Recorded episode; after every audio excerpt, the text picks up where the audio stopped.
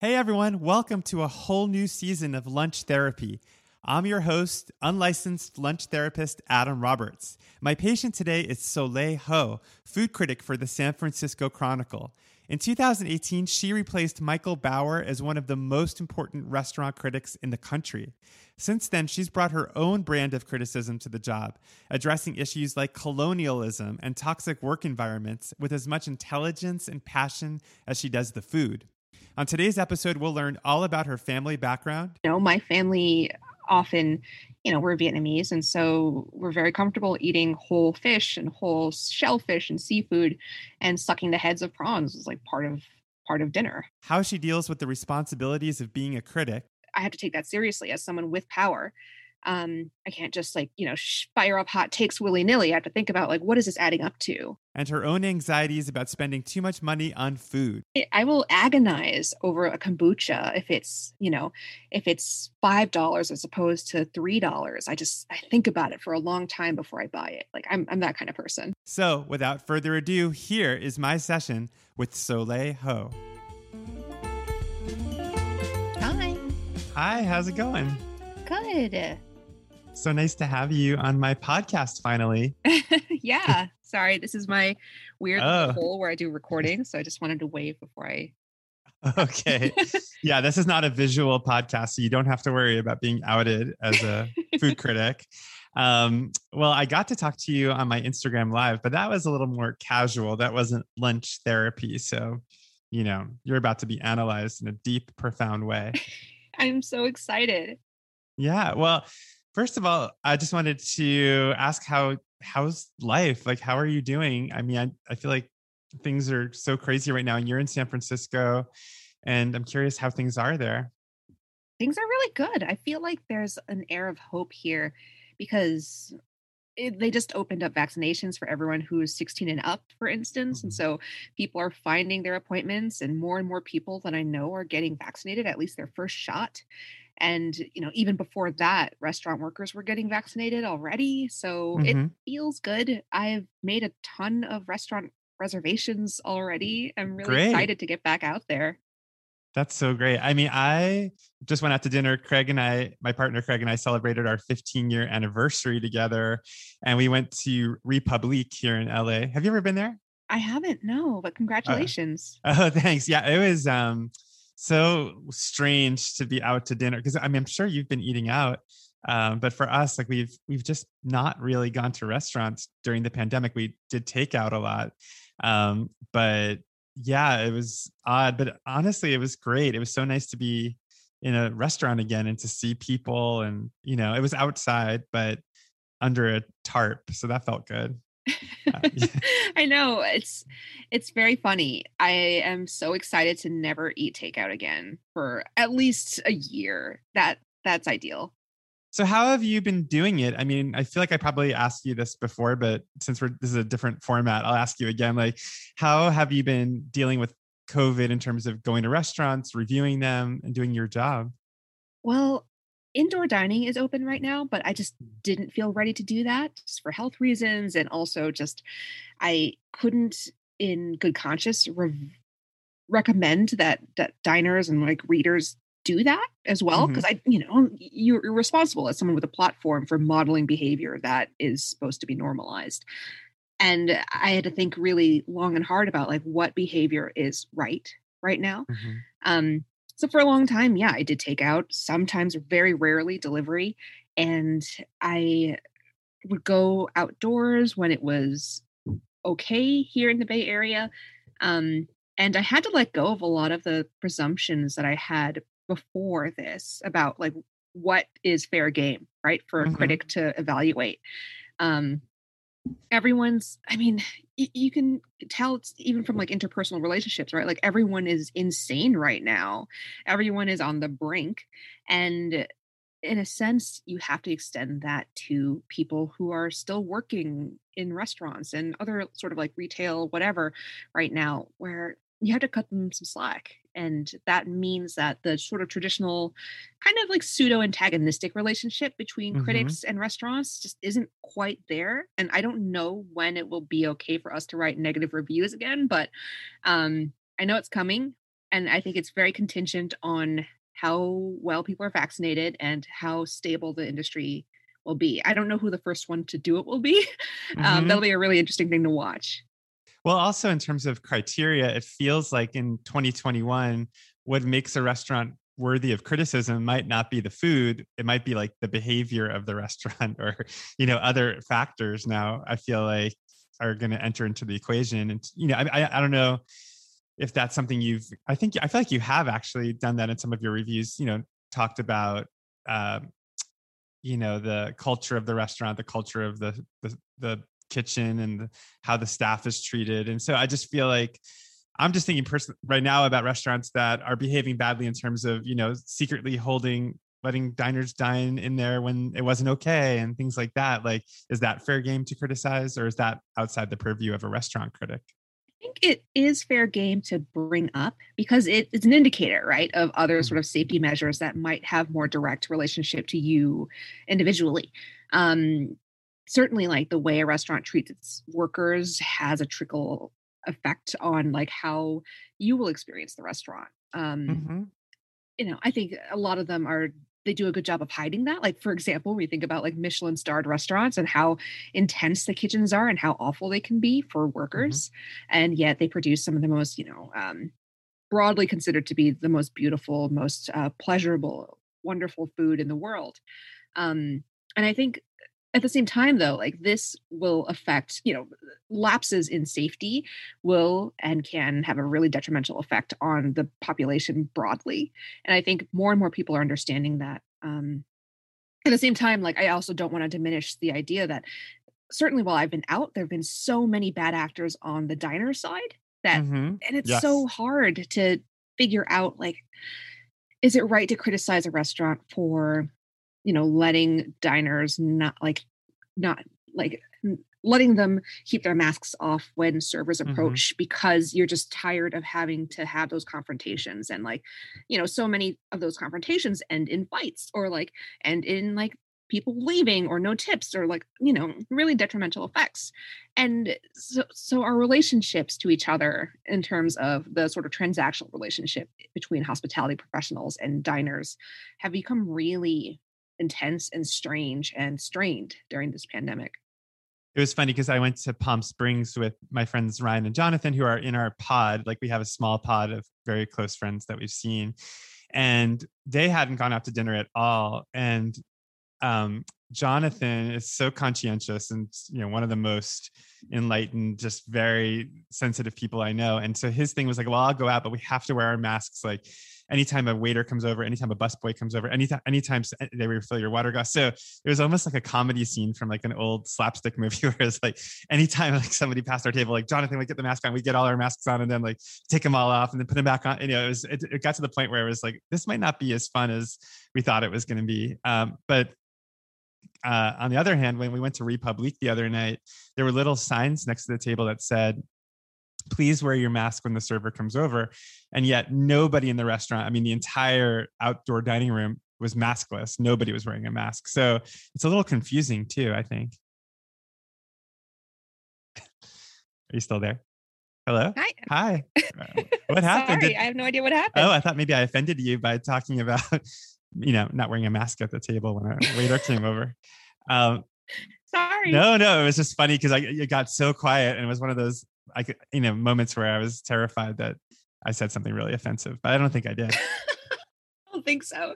I think Zoom just kicked me off for some reason. Oh, okay. Well, I actually forgot to say I'm a little rusty right now as a lunch therapist, so I forgot to to explain the format to you in case you weren't familiar. But the first 10 minutes are where we banter, which we just did. And then I will ask you what you had for lunch, and we'll use that as a prompt to explore your psychology perfect. Okay. Well, I feel like we're at that moment now. I mean, it's been nine minutes, but since we had that break, I feel like we can just jump right into it. So, Soleil, what did you have for lunch today? Today, I threw some old salad greens in a bowl and then I put a roasted halved prawn on top. Um, it was really buttery. And then I just sort of let the prawns, like head juices, drip into the greens and threw a couple slices of like baguette on the side, and that was lunch. Wow. Okay. Well, That's that's a lot to work with. I think the the image that's that's singing the most for me is the head juices dripping onto the green. Somehow I feel like that's revealing, and maybe we'll get into that. Um, but to start, I guess the first question I sometimes ask this is how conscious were you of the fact that you were coming on this podcast when you made this lunch, or is this just a lunch you would make anyway? This is a lunch I would make anyway, especially because many of my lunches are just leftovers mm-hmm. of work dinners that I do. And so, you know, last night, those, those were all components from something that I ate last night. Okay. Was it something that you, and, that you cooked or something that you got from a restaurant? Something that I got from a restaurant, and I did eat all of it cold. Mm. You ate it last night cold, or you ate it this today cold? Everything but the salad was hot last night. Okay. And I did not bother to heat anything up today. Got it. And was the the combination of salad and prawn the same combination that you ate last night, or was this a, a new invention that you combined different elements together? The latter. Ah, okay. Very interesting. Well, what I mean, you know, it's funny again, I'm a bit rusty as a lunch therapist. So I, but I have to remember that I'm, it's not my job to analyze your lunch. It's my job to find out what you think your lunch means. So let's start with the prawn. What is, what does a prawn evoke for you in your life? To me, it's something that I've been working on actually recently, thinking about ethics and thinking about the kinds of foods that I want to eat. And so often Right now, I'm thinking about how shrimp is a really problematic food for a lot of reasons, right? Like shrimp that is imported from Southeast Asia, for instance, it, its sourcing is really obscured and, and can often obscure enslavement, um, forced labor, that sort of thing among fishermen who are, you know, who are forced to harvest these shrimp from the oceans for free. Um, and so for me, it's such an indulgence to eat a prawn or a shrimp. And often I'll have to ask. Um, I, I, try really hard to ask servers or chefs or whoever, like, where did this come from? Do you know if this came from Europe or the US or Southeast Asia, that sort of thing? And um, yeah, so that was one big part of it. And uh, that's why it's such an indulgence for me. Um, the other thing is like whole prawns are very evocative for me. Mm-hmm. They have a really distinct smell to them, aroma, especially as I mentioned before, the head juice mm-hmm. is something that is so hard to replicate in, you know, eh, you can't bake it. You just have to eat the head. um, and it just smells so like it, it just makes your mouth water to imagine it. There's nothing else like it. It's like an egg yolk, you know, you can't you can't like you just can't fake it. So there are two elements there that I think are interesting in terms of who you are, and the first is the ethical. Uh, and I'm curious, like, how far back does that go? I mean, were you a little kid who started crying when like the lobster came out of the lobster tank and put on the table in front of you, or, or when, when did you really be, start to grow a consciousness about the ethics of eating? So I was waiting in line for the midnight showing of Spider Man at the um, theater in Union Square you know, mm-hmm. a very iconic theater that all the teens go to. Sure.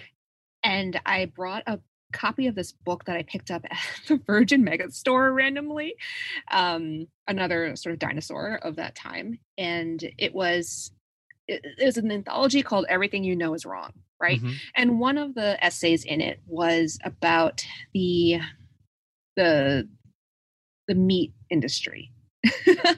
And you know, I was gosh, I think I was 14 and I had no idea, no inkling, didn't think about it at all. And I think that was sort of the time that that sort of era was also when people started reading like Fast Food Nation and other books like that. Um and so for me, I was just sitting there reading, just increasingly shocked about the industry and like what animals went through so that I could have a burger. Um, and that was the moment I became a vegetarian. Mm. At least for a few years. Right. Because, yeah, you just ate a prawn for lunch. So imagine you're not a vegetarian anymore. Yeah. Yeah. Um, you know, but back then there weren't that many options if you were trying to eat ethically um, and also trying to eat meat or seafood. You just, you know, um, we didn't really think about it that much. And especially as a kid, you don't really have much choice in what people buy at the grocery store. So I just chose to abstain. And did you grow up in a family that um, was conscientious about this kind of stuff, or did did it not really matter, like in terms of what kind of eggs they bought, or you know, were they buying? I mean, I don't even know if this was going on when my, I was growing up, but like free range versus organic versus, or or was it not an issue in your family? That wasn't an issue at that point. I think now my mom's pretty hippy dippy and mm-hmm. she definitely tries to buy local greens and organic stuff to the extent that she can in Puerto Vallarta, Mexico. Mm-hmm. Oh, um, cool. yeah, that's where she lives. Um, I, I definitely, I, I think all of our like collective attitudes evolved at about the same time, although I was probably the most extreme. And I'm also very anxious. And so, mm-hmm. um, one of the things that I have struggled with in the past is just the, the very strong desire to never hurt anybody. Mm-hmm. And, you know, for good and for bad, right? Um, so that was a thing that I, that, that added a dimension to my, to my diet that was very harrowing and urgent and um, full of gravitas. Well, that I, I, think we're going to come back to that throughout the conversation. I have a feeling, but the other part of what you talked about with the prawn was that it was nostalgic for you, right? Or that it can remind me of what you said? It was a little while ago, but you said that it was um, something about eating a prawn and eating the head brought something back for you, right? Right. It's really evocative. Um, you know, my family often, you know, we're Vietnamese, and so we're very comfortable eating whole fish and whole shellfish and seafood, and sucking the heads of prawns is like part of part of dinner. Mm-hmm. Um, when you stir fry it with like salted egg yolk or you know make salt and pepper shrimp you keep the head on because that's the best part you just eat it mm-hmm. um, and for a long time when i was a server for instance at american style restaurants that served prawns and shrimp with their heads on and i saw the heads just kind of not touched and left on the side of the plate i would mm. collect them so i could have a snack later it's actually very funny because I, for a very long time, have known that chefs and smart food people love to suck the head of a prawn. But if I'm being honest, I don't think I've ever done it correctly. Like I feel like I've never like quite gotten in there enough, or you know, I feel like I'm not not I'm not sucking enough. I don't know. I, I, mean, can you describe what you're supposed to do with the head of a prawn that to really experience it? Like, are you supposed to crack it open? Or are you supposed to bite into it, or, or you just like suck like through a straw? I mean, you twist it off, and it depends on how it's cooked too, right? If yeah. it's like fried or like uh, if it's floured or covered in cornstarch and fried, it's going to be crispy like a potato chip, and you just eat it. Entirely. Eat the head, the whole head. Right. Okay. Um, but if it's just sautéed and you know the the the shell isn't super edible or like easy to eat, I normally I eat it kind of like how you would eat those freeze pops. Mm-hmm. Okay. You know, you kind of like push it ah, into your mouth. Okay. And like flatten it.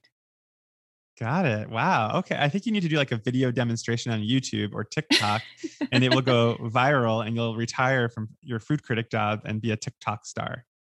Oh wow. Yeah. Uh I don't know if I can sell enough merch to make that happen. That's Maybe. Um, okay, wait, we have a lot to get into here because I feel like, you know, I feel like when you do interviews, you're mostly talking from the perch of a food critic, but I want to learn more about like growing up and how this all started and eventually get to the place where you became this food critic. So you grew up in New York, is that right? For the most part, yes. And so as a kid, I mean, did you grow up in a, you mentioned coming from a Vietnamese family. Was food very important in your family? Yeah. I mean, it was broadly, right? My extended family would gather at my grandparents' house every weekend. Um, and they live in Illinois actually, and so we would travel there for special occasions and and have pho and things like that at my grandparents' house. Mm-hmm. Um, and my mom was in the fashion industry, which is why we were in New York. And she was also really into Gourmet magazine, and she was, you know, a gourmand in in many senses of the word. And she, on the rare occasion, she was a single mom. On the rare occasion that she would cook dinner, um, it would always be different. It would always be something from a magazine or from a cookbook that she picked up. She loves the Williams Sonoma cookbooks, you know, that are very specific, sure. like soups and dim sum and Asian. Mm-hmm. Um, and so she would often just make something new every time she did it because for her it was experimentation, it was fun, it was a way to express herself in a different sort of format than her daily life Well, I always wonder this because I grew up in a family where nobody cooked. So there was no home cooking. We just ate out at like TGI Fridays. And uh, I, I, grew up in Boca Raton, Florida for part of my childhood. And a lot of athletes had restaurants there. So we would go to Wilt Chamberlain's one night, Pete Rose's another night. It was a very odd childhood. But my question for you this isn't my therapy session um, is what did you appreciate this food when you were growing up like when you had your, your grandparents pho and your mom's cooking like did you understand that this was special or did it just feel like everyday food for you like it was special i was pretty food fixated for a lot of my childhood already um, it was one of the things i looked forward to all the time and and yet I was picky for a lot of my early years too. Like mm-hmm. for instance, you know, pho is a noodle soup with you know chicken or steak and sauces and herbs and onions and all that stuff and for a long time i just ate it with noodles and broth mm-hmm. which is so barbaric when i think about it oh my poor grandmother um but i i loved it still you know it, it didn't mean that i didn't you know enjoy it. And i think my family all made a big deal about food and um, we certainly put it on a pedestal. So that's how i grew up. Why did you just eat it with noodles and broth? I just didn't like any specks in my food. Ah, interesting. Well, I have to I have to say, as part of my research, I looked at your website, or maybe it was your Wikipedia, but it talks about bringing lunches to school and being. I don't know if it, if it said that you were embarrassed by them, or if that's something in there. But I was wondering if you could talk a little bit about that.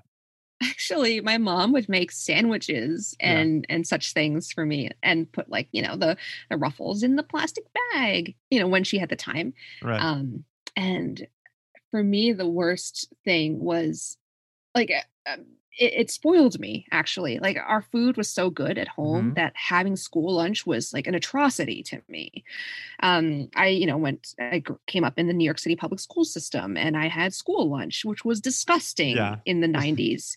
Um, just really strange chicken nuggets that just look like like organ transplants and like that awful frozen pizza and just weird things. Like, you know, the Jamaican patties are good though. Those are good.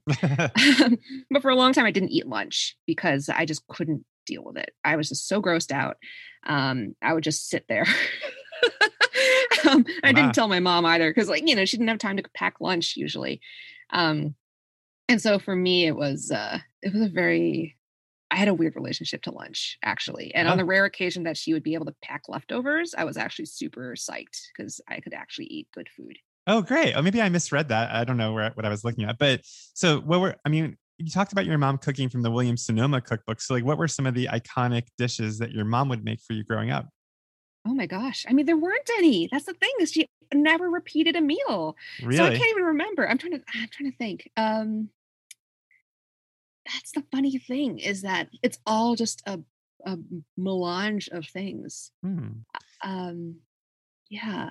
Do you have any memory of like a, a thing or or a, a dish that she would make or that she made that you that stands out? I mean, you don't have to. This is your therapy session, so. I'm trying to remember. Um, oh my god. You know, I think okay, there was one dish that she would repeat the one, and it was garlic shrimp with rice. Mm, well, that's that's that's perfect for our session because that's what you had for lunch. True. Oh, you're so right. Wow. Um, it was easy. You know, she would just make some minced garlic, uh, sear the shrimp, throw the garlic in with some olive oil and salt and pepper, and be done. And that was, you know, I got my sister and I to shut up. So that was that was a very fast dinner that she would make um, once in a while. And was it just you, your sister, and your mom living together? And so your mom worked in the fashion industry. So was was she I mean this is a stupid question, but was she very into fashion herself? Yes, she has always been a very glamorous woman. Mm-hmm. Um, Asian listeners might appreciate this tidbit. She is a she was born in the year of the snake, and that says everything. So, all right. Well, there you go. Um, what what does that say? It means I, I hope I'm not canceled for this, but snakes are very uh, appearance focused. Um, mm-hmm. they're very charismatic. Um, and they're very aesthetically inclined. And so she would wear designer clothes, and you know, she you, you have to keep up, right? You can't show up to your um, catalog job looking like you know like we do right now Mhm. um, during the pandemic. Um, you have to be totally done. You have to be tight. You have to have everything pressed and perfect. And that was her. And did she? I mean, it's an interesting thing to work in the fashion industry and also be very into food because I feel like there's such a, you know, classic, um, you know, onus put on eating a lot if you're in fashion. But was she tormented at all about her weight or eating or anything, or was she? Did she have a good balance in terms of being able to wear the clothes that she wanted and eat the food that she wanted? I think she's naturally really petite. Uh huh. Um, but yeah, I, I feel like she she used to say that I made her fat. She's not. she's like you know she, she says it in the way that it's not real. But um, certainly, like she would drink Slim Fast and stuff at lunch. And Oh, things like really? Okay. I remember seeing that in the fridge, but um, I never sampled it myself. my mom had slim fast and she had my mom went- through every diet that like, was Mm. popular in the 80s and 90s i mean weight watchers uh the zone all that stuff so i'm familiar with slim fast um okay so you grew up in new york i'm just trying to like get a paint a portrait here that that takes us on our journey because you you went through a lot of stages before becoming a food critic you you were also a chef right Yeah, I've worked like every essentially every position at restaurants. And before that, though, you you were in high school in in the city, and then you went to college. I saw on again. I should be careful with my sources, but I, I saw that you went to Grinnell in Iowa. Is that right? Yes. And what was that like? Um, it was different. I, you know, a lot of my friends who I went to high school with went to schools in the Northeast, like Mhm. in Massachusetts and um, Connecticut, right, and New York State. But I wanted to get out and see Mhm. something else. And I think, I think for me, it was like the post 9 11 like thing because I was um, a freshman in high school when Mhm. the the terrorist attacks happened Mhm. and you know i went to stuyvesant which was like right there um and i wanted to just go away i think i Mhm. was just over new york um i could have written a why i'm leaving new york essay when i was 17 because i had a lot of reasons um but i i i wanted to go just anywhere else um and just kind of live quietly for a little bit and grinnell population like 3000 Mhm. was that place That's really interesting. By the way, I just fact checked myself because I, I felt bad. Because I, isn't it a, like a bad trope to say that um, people who you know like I think like in the Asian community or any actually any community, anybody who comes from a immigrant background or any other kind of background where they were embarrassed by their lunch, isn't that sort of being re-examined right now? Sort of as Yeah, it is. Um, and you know, I realize too that like I've probably used that trope in my writing, and yes. really like what happens. I thought about it. I, I've like done so much soul searching about that trope too, and like how as a writer I have benefited from it. Um, it didn't happen that much actually Yeah, in real it's- life. It's on your Wikipedia. That's why I just wanted to make sure I said that because I Oh I- yeah, I I didn't update the Wikipedia. I have never even touched it. I don't know who. okay. All right. All right. I just had to clear that up because I was feeling so self conscious that I asked you that. And I'm like, oh No, my no, God, did no, I ask a really offensive question? But then I'm like, oh, wait, it's not offensive because it was on her Wikipedia. Although you don't control your Wikipedia. So whoever wrote that is very offensive. yes, we Okay. can we can blame them. Okay. Anyway, back to Grinnell. So you said 9 11, you wanted to get out of New York, but I'm curious, as a food lover in Iowa, what was that like? I mean, what did you eat? Oh my gosh. Yeah. Um, I struggled to be honest, because again, school lunch is awful, terrible. Um, the quality was pretty good, I think, at Grinnell, Mhm. and we were certainly paying for it, but I still it just wasn't good enough for me. And I realized at the time, just, I don't know, I think my adolescence has been has been me slowly coming to terms with how pompous I am Mm. because and like how highfalutin I was because I was just like, oh god, burgers again, gross, right? Like this pizza is nothing like home. And I would, you know, bring, I would go to Murray's on my breaks and buy so much cheese and bring it to school with me. I would put it on my carry on. so you And I- had you had a real um what's the word aesthetic i mean you you were your palate was already starting to emerge as being picky and and highly selective Absolutely. And I would cook all the time. And I realized then that the things that I knew as as a home cook were things that most people didn't know. Like Mhm. I I I remember still to this day making something, I don't remember what. Um and a friend was asking me how I made it and I said, "Oh, just like I braised it." And she was like, "What is what is braising?" Hmm. Interesting. You know, Yeah, And I was love like, braising. Oh, people don't know that. And I think at the time too, I was probably reading your blog and, Oh, and using your recipes too. This is a conflict of interest, so we should probably end here. I'm just kidding, but you shouldn't read your therapist's blog. It's very bad. Well, that's that's flattering. I mean, it's fascinating too because I'm thinking of Iowa as being a very writerly place because of the Iowa Writers Workshop. Is that was that affiliated at all with Grinnell, or is that completely separate?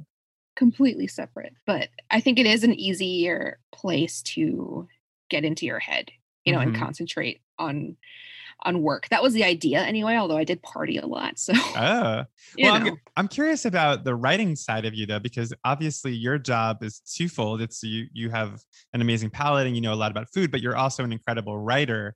So when did the writing start to emerge as something that you were interested in?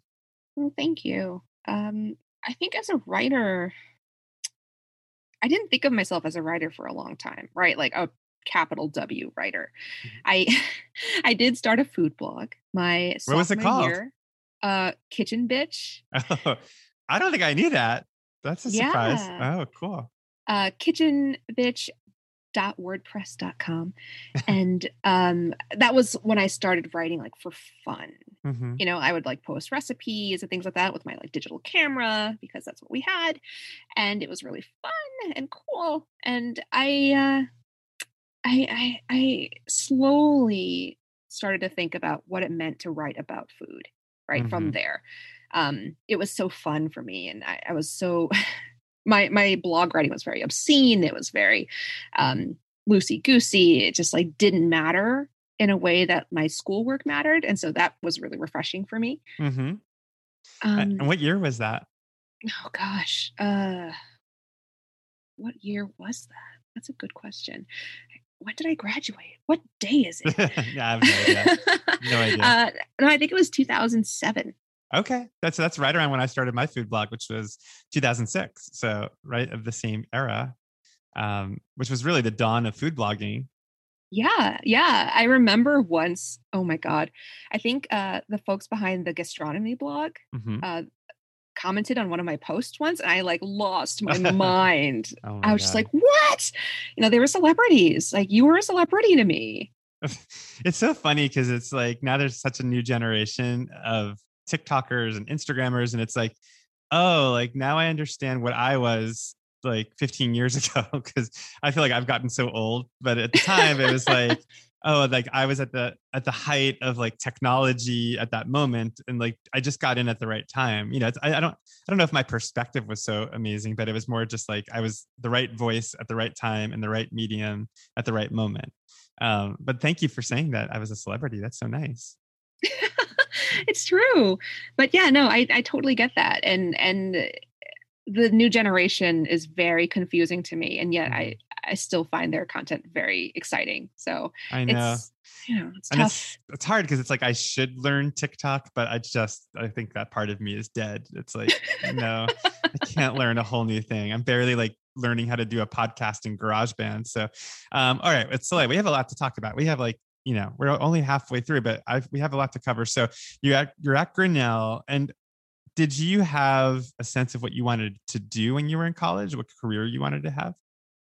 Um, you know, I wanted to get into quantum physics, theoretical physics. Wow. Okay, so you were not very ambitious or intellectual. I'm just kidding, because that's. Oh, did you drop out again? oh, you're there. oh, I am here. Oh, okay, you're there. No, I was just making a joke. I don't know if you heard it. Um, but it's okay. Quantum physics. That's that's hard. Yeah, um, I was really into reading, you know, books about string theory and all of that stuff, and um, and and thinking about just how you know how the universe is put together, and and about like alternate realities and all that stuff. Um, I ended up being a history major instead because I got really into the history of like social movements and thinking about just all the things that I was not taught in high school Mhm. um, about like civil rights movement and Black Power and about like uh, revolutionary movements in Latin America and Russia and everywhere else. Um, that was so fascinating to me, and so that's I diverted pretty hard. Well, it makes me think about the criteria for being a food critic because so many people who might be listening to this might be like, "Ooh, what do I have to study to become a food critic?" And what I'm hearing as you're talking about college and just things in general, it's like you had a curiosity and a, you know, a, a, a seeking quality where you wanted to know more and you wanted to learn about everything. So it's like that's the quality that you probably want to have as a food critic. It's just intense curiosity, intense, you know, wanting to learn as much as you can about whatever you're writing about. And it also makes me think about your lunch and the prawn and like it being connected to sustainability and and thinking about the ethics of it that that looking beneath the surface is important to you. Yeah, no, I think you're right. Um, for me, it, you you know what it's like to read a review of a restaurant by someone who isn't curious. hmm You know, I think we've all read those reviews. Just look at Yelp or look at like sort of the, sort of the you know the there are certain food critics that are like that hmm um, that I don't need to name, and uh, that's not fun to read. hmm Um, so yeah, I would agree. Like curiosity is such an important part of of learning how to do this job and for doing it in an engaging way. And it's so interesting. I mean, you mentioned earlier that you have anxiety, and I wonder about that and being a food critic. We're sort of jumping ahead here, but I'm, I am curious. Like, when you do have a hot take on a restaurant, and or you do have something to say and something you know potentially controversial, does that give you anxiety, or does writing sort of shield you from your anxiety? it gives me anxiety. Yeah, I mean, especially now where readers can directly reach out to you via Mhm. email or Twitter or Instagram and tell you how wrong you are. hmm Um, that's a huge part of it. I'm sure your comment sections have been very interesting in the past too. Oh yeah, for sure. and like what gave me comfort was talking to Ruth Reichl, Mm-hmm. actually, um, you know, the former New York Times food critic, where she said she couldn't sleep before her columns were published. The night Mhm. before, it- she just stayed up worrying she got something wrong, or she fucked something up, or she's being unfair, or whatever. And I think that gave me so much strength. Like, oh, okay, like someone who is as established and as knowledgeable as her felt the same way. So I didn't feel like such a, you know, a dummy. Mhm. well it's also interesting now because i feel like the the subject that's most interesting people right now is sort of what we were talking about earlier the ethics and the sort of you know for lack of a better word like the wokeness of a restaurant. Maybe that's not the best word but i'm just thinking like how the staff is treated things like that. I, I also imagine now as a critic like you're in a position where if you were to write about that and i think you probably have like you could potentially really do damage to somebody's reputation or somebody's career. And so that that's probably a different way of thinking of your role as a food critic right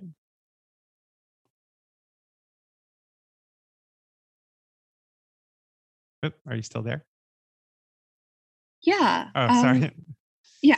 i just have to keep i have to keep testing It's okay. maybe i have to just drop out yeah Oh, that's good. My internet connection is definitely very unstable.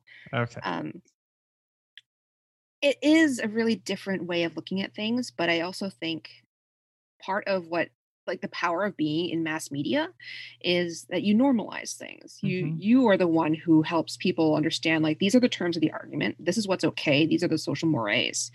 Um, and it has so much to do with your own personal ethics and your values and like really taking the time to think about what your ethics and values are is really important to me. Mhm.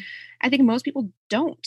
Um, not to say that they're bad for not doing it, but we don't get the chance to, right? Mhm. Like we don't have the luxury of sitting back and thinking, like, what do I care about? What kind of world do I want? Um, and for me, I have to take that seriously as someone with power.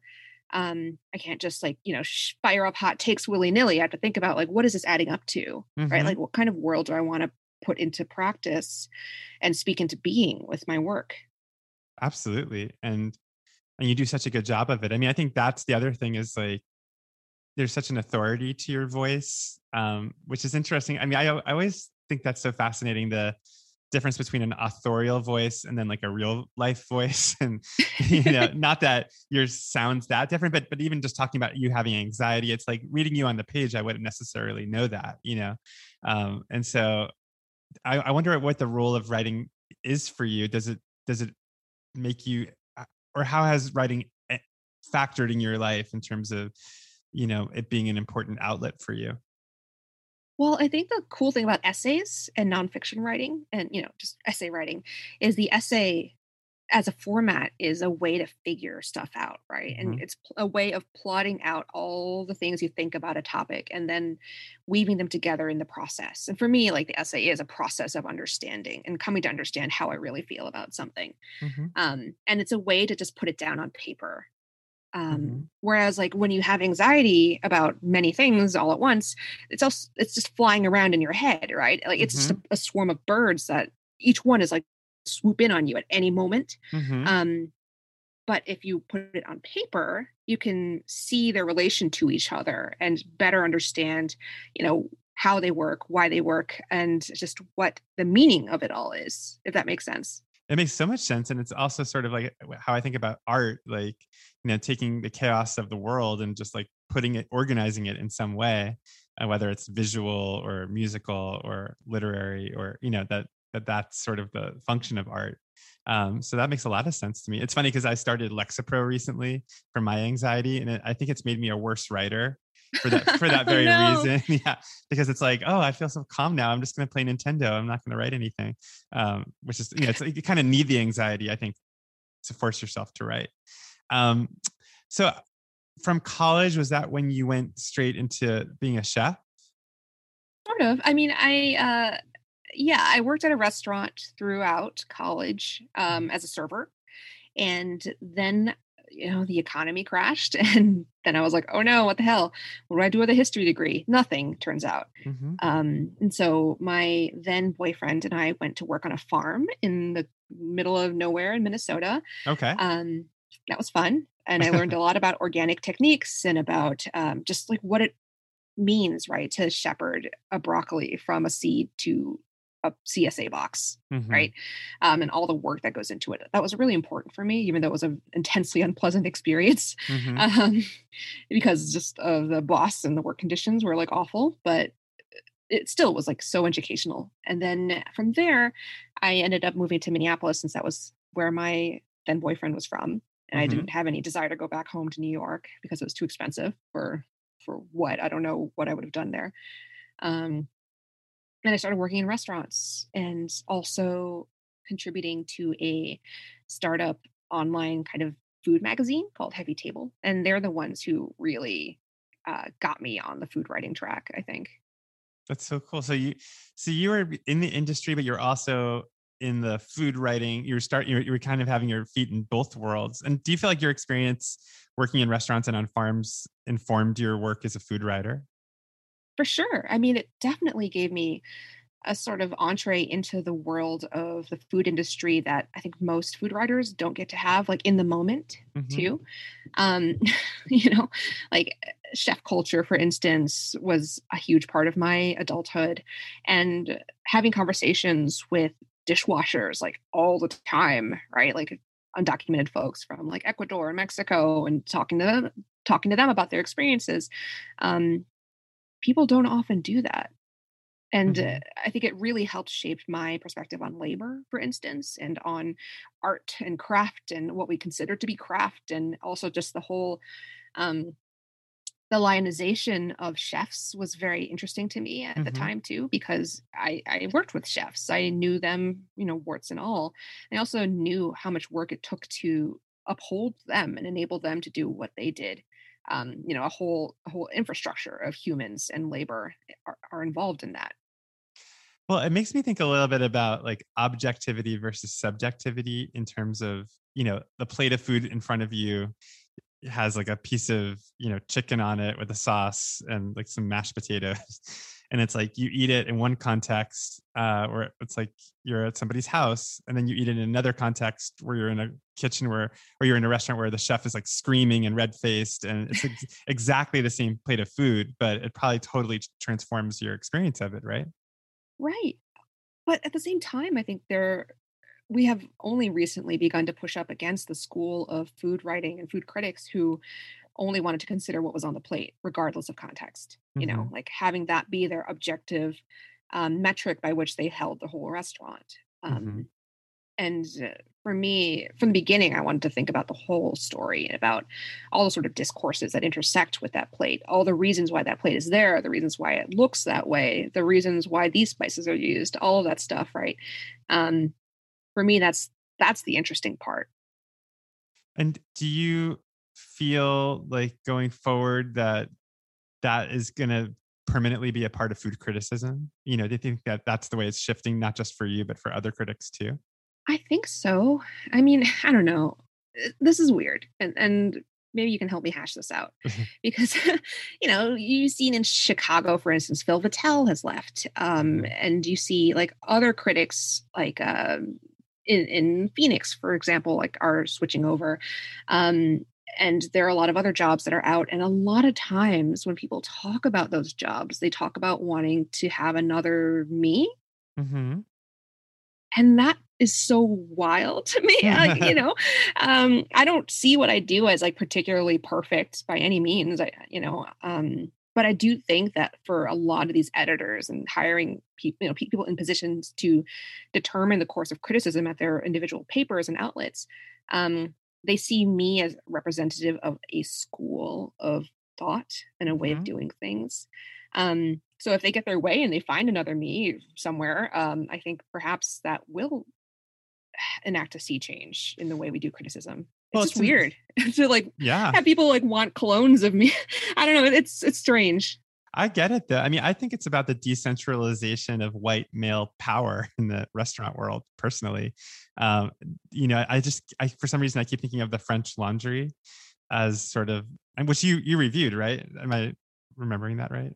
I did not review. Oh, you did not review. I'm thinking of your review of Chez Panisse, which was also an institution. But I'm thinking I'm thinking of the French Laundry as sort of what was considered the beacon and the like height of American gastronomy during the like 90s, I guess. Um, and how that it sort of almost feels irrelevant now. It almost feels like we're looking at things through a totally different lens, and that all kinds of power structures that were in place are being re-examined and and torn down for the better. You know, to sort of say, wait, whose narrative gets to be dominant in in this industry and it's and so i think it makes a lot of sense that the tastemakers should be coming from diverse backgrounds as opposed to the same hegemonic background uh, that, that they've always come from if, if that makes sense that i mean yeah of course um yeah. that's why i have a job right and that's also right. why i decided to do this in the first place is because um being in the position to determine taste is so such a big deal. Um and I I certainly see how like the French Laundry and like other sort of like institutions like Michelin, for instance, and San Pellegrino's like fifth world's 50 best, and all of them they have you know I don't think it's correct to assume they don't have an agenda and they mm-hmm. don't have subjectivities of their own that they're upholding.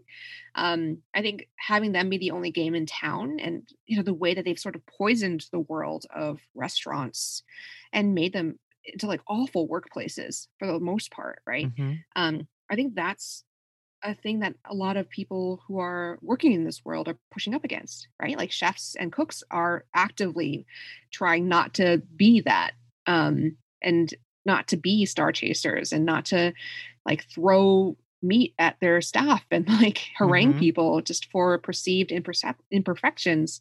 Um, there's more humanity. And I think that's also really good yeah it's fascinating like in various industries how toxic behavior sometimes seems inextricably linked to success like i'm thinking right now of scott rudin the producer who just got called out in the Hollywood Reporter for throwing things and being violent.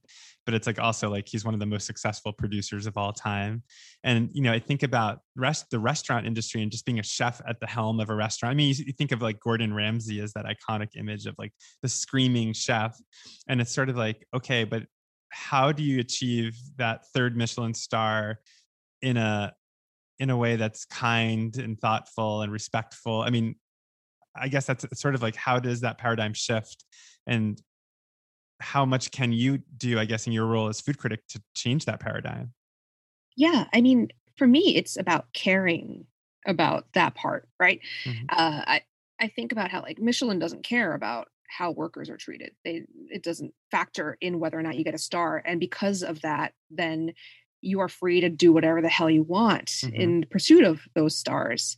Um, I think about how like if there's if if consumers don't care about how fast a production line goes in a chicken slaughterhouse like it's just going to keep going faster and faster and faster because the only thing that matters is profit mm-hmm. and how cheap they can make the chicken um, i think uh, you know there are so many externalities that um, you can make matter as a tastemaker or as a regulatory body that um, you have to choose to care about it also makes me wonder like how do you know? I mean like what if you go to like a restaurant that's like a totally hip cool dining experience and like you have the most lovely time the food's delicious everyone seems happy the staff seems happy and you're writing your review and you get home and you get an email from a server who's like the chef's a monster. We're all cowering in fear every day. I mean like how how do you i mean is it your job then to investigate that and to examine that? I mean how far does it go i guess that's a really good question. Um, it's not my job, but I do pass that information along to the reporters on staff. Mm-hmm. Um, and they will help me dig into it and like we'll make calls. I make I, I talk to so many workers all the time um, who reach out to me. And that's the thing, is like when you make it clear that you care, they will reach out to you. People will come to you and mm-hmm. tell you all the tea. Mm-hmm. Um, and and I follow up and i just make sure like is this just a disgruntled person right like or is this a pattern and then i talk to as many people as i can um, and if it's a story then i pass it along to someone who can make it a story you know um, mm-hmm. that's not the reporting i do and thankfully i work on a team where you know we can we can split the load essentially um because there are some really great investigators on my team too well, it's funny. We're almost at the end of our session. This kind of flew by, um, but I'm I, I'm trying to like kind of piece together what we've learned about you a little. I mean, I feel like the, the, the, dominant theme for me is curiosity and ethics with a hint of nostalgia. Does that sort of get you pretty much? I mean, I feel like like there's there's also a little bit. I mean, I feel like you're, you're somebody who maybe holds some cards close to your chest. Is that right? yeah, no, I think that that feels accurate. Yeah, I feel like you shared what you wanted to share, but that's totally legitimate. And in our first therapy session together, maybe you'll have to come back for another one and we'll go deeper. But before we end, I always start every session by asking, um, what, wait, hold on one second. What time did we start today? We started at 2 mm-hmm. Okay, I was just making sure. I was like, wait, did we start at two thirty? I got a little thrown because of we had a pause, but okay, so we did do a full 50 minute session. So I just wanted to make sure everyone knows they got their money's worth. But I start every session by asking what you had for lunch, but then I end it by asking, what are you going to have for dinner? Oh, great. Okay. Um, I am going to a sushi bar, actually a sushi restaurant called Ju-Ni. Um, I think I can say that because I'm sure this will air later. Yeah, next week, yeah. yeah, so we're fine. Um, they're doing outdoor omakase, which I'm very excited to try. Mm. That sounds good. So when you know you're going for sushi for dinner, does that affect? I mean, I guess you had fish for lunch. So I mean, but does it? Um, do you normally plan your lunch based on what you're going to have for dinner? No, it's chaos, utter chaos. Are you a three meals a day kind of person, or is it um, depends on the day? Oh, absolutely, three meals. I get so cranky if I'm hungry. So, what do you eat in the morning? Usually, um, let's see, I have granola, a lot of fruit. Um, sometimes I will eat just, oh gosh, like avocado toast. I'm a millennial. How do you make your avocado toast? so um, milk bread if I have it. I'll toast it. And then I will slice an avocado really thin and fan it out all nice on the toast. And then I throw on some powdered kelp. Um, Ooh, and that's interesting. Yeah, yeah, it's like a, you can use it instead of salt. And I like that. Um, very savory. And then maybe if I'm feeling fancy, I'll do an egg, but hmm. usually not. And how do you do the egg? Oh, just sunny side up. Oh, see, I feel like that's revealing. I mean, I feel like you know, just like the, the little things you cook for yourself. I mean, the other part of what came up for me when I was listening to you talk was frugality a little bit, like the idea of eating the leftovers from last night's meal. I mean, do you find yourself being frugal with food or try not to waste a lot of food? I am so cheap, Adam. You pinned me. I will like, finally. I cracked the egg. Okay. Yeah, no, I I will agonize over a kombucha if it's you know if it's five dollars as opposed to three dollars. I just I think about it for a long time before I buy it. Like I'm I'm that kind of person. Are you that way though when you're on the job? Like, do, do you pause before getting the thirty dollar caviar supplement? yeah, you know you can't really it's not necessary the caviar. I do, you know, for a long time before the pandemic, I was very frugal about travel to mm-hmm. places. And so I am, and also for other reasons, environmental reasons, I'm very much devoted to taking public transit. And so making the transition to having to take cars everywhere during the pandemic because mm-hmm. of safety was really hard, so expensive. Yeah, I know. Um, well, it's also just making me think about the ethical stuff. I mean, I'm, tr- I'm trying to get some more time out of you. I hope you don't mind. It's okay. but um, with with the ethics, like I guess the question that I wanted to ask you was about like the slippery slope of it all. Like, where do you draw the line with ethics and food? I mean, I know that's a huge question to end on, but you know, when everything sort of feels compromised in some way, like you know, whether it's like I got arugula for lunch from this cool place they call Cookbook in Echo Park, but it's like, how do I know that the they're treated well on the farm? I mean, I guess how far do you go with each thing that you eat and buy? Right. I mean, I think that is a really common argument that I hear. Mm-hmm. Um, and certainly my husband will bring it up um, because he wants to make sure I don't drive myself insane. Mm-hmm. Um, and also, you know, he's also just hungry and he wants to eat. uh-huh. Um, but for me it's it's it is about like what is the purpose of this right and mm-hmm. i have to mm-hmm. stand back and think like am i just trying to drive myself nuts or do is this is this leading to something right like does this matter for something mm-hmm. um and uh, that's a good kind of like self-aware question to ask all the time of like is this just me like doing the bad brain stuff or is this you know something um, yeah. that matters? Is this part of the story? And that's helped me like really differentiate. And the other thing is like, um, again, like having to stand back and think about what my values are and what kind of world I want to to make. Right? Is is it a really important component of this? Um, I don't think it is entirely possible to be ethical under capitalism for sure. But mm-hmm. does that mean you give up? Or does it mean that you devote your time and your work to dismantling capitalism and like thinking about all the answers that are alternative to capitalism. Mm-hmm. Um, you know, I think it's easy to give up. And certainly, like, I have the luxury and the privilege to even dream of alternatives and like spend time like writing about it and thinking about it.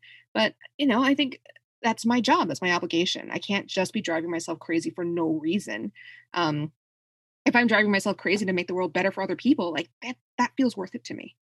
Well, it was interesting during the pandemic too with restaurant dining. I mean, I feel like Helen Rosner wrote an essay, maybe for the New Yorker, where it was just like, no, it is not okay to eat at restaurants right now, like no matter what. And it was just pretty, you know, it was just, it, seemed like so line drawn in the sand, like it's not, and, and I kind of took that seriously. So I was like, okay, it's not, it's not ethical because basically you're putting the workers at the restaurants in harm's way whether or not it's safe for you it's it's not necessarily safe for them but i think for a lot of people they felt like well what about the restaurants themselves as institutions and you know keeping the restaurants alive? And you know it felt like a lot of ethical things were in the balance for you know for food fans and diners everywhere. Um, and i guess for you earlier you, you mentioned that you ha- you had stopped going for health reasons but if health reasons weren't on the table would you have also stopped going?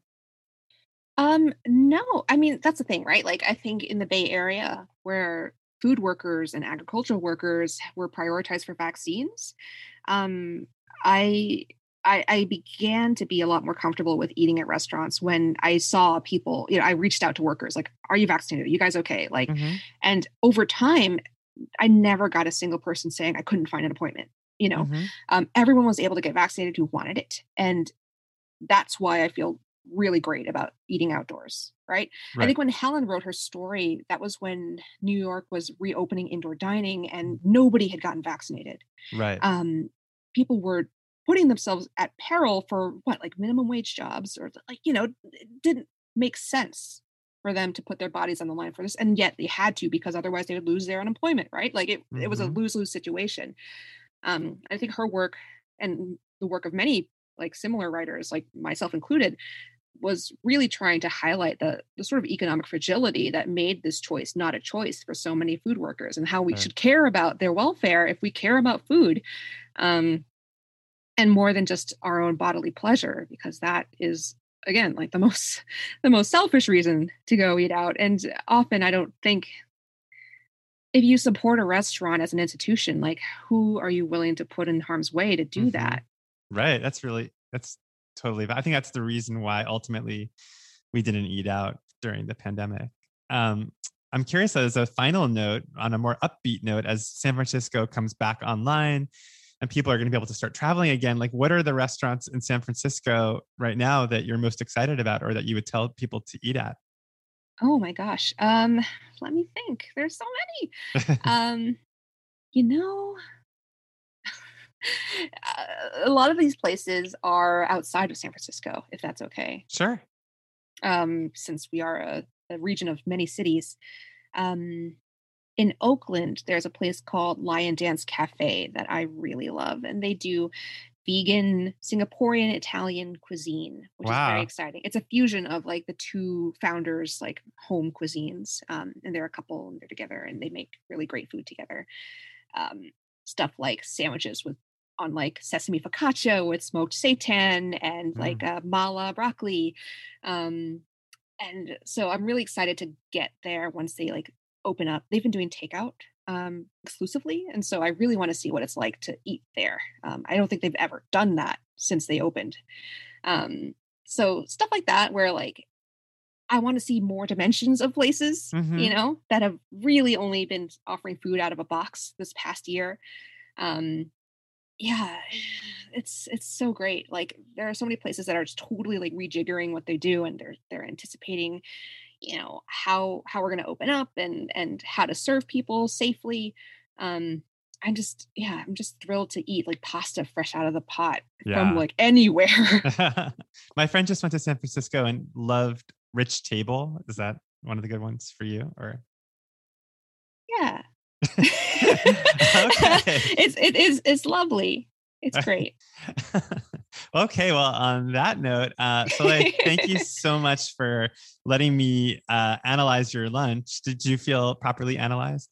I think so. I think I got my money's worth. Fantastic. And um, well, I hope to meet you in real life someday when this is all over and I come up there or you come down here.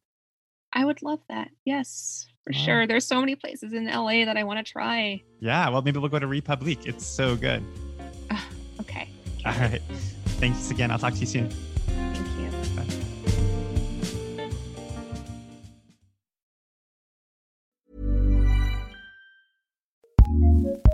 ACAST powers some of the world's best podcasts. Here's a show we recommend.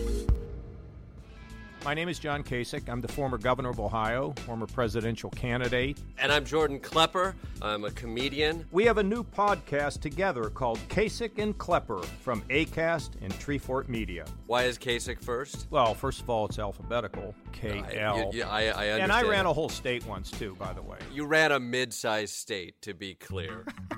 you know, a lot of people are going to think, oh, well, this is going to be about politics. No, it's not. It's going to be about life. We're going to talk about politics, I'm sure, but we're also going to talk about the things that affect us. And I might ask for fatherly advice of like, how do you raise a child who won't become a Republican? Welcome to Kasich and Klepper. Listen and subscribe now wherever you get your podcasts. ACAST, ACAST, ACAST recommends.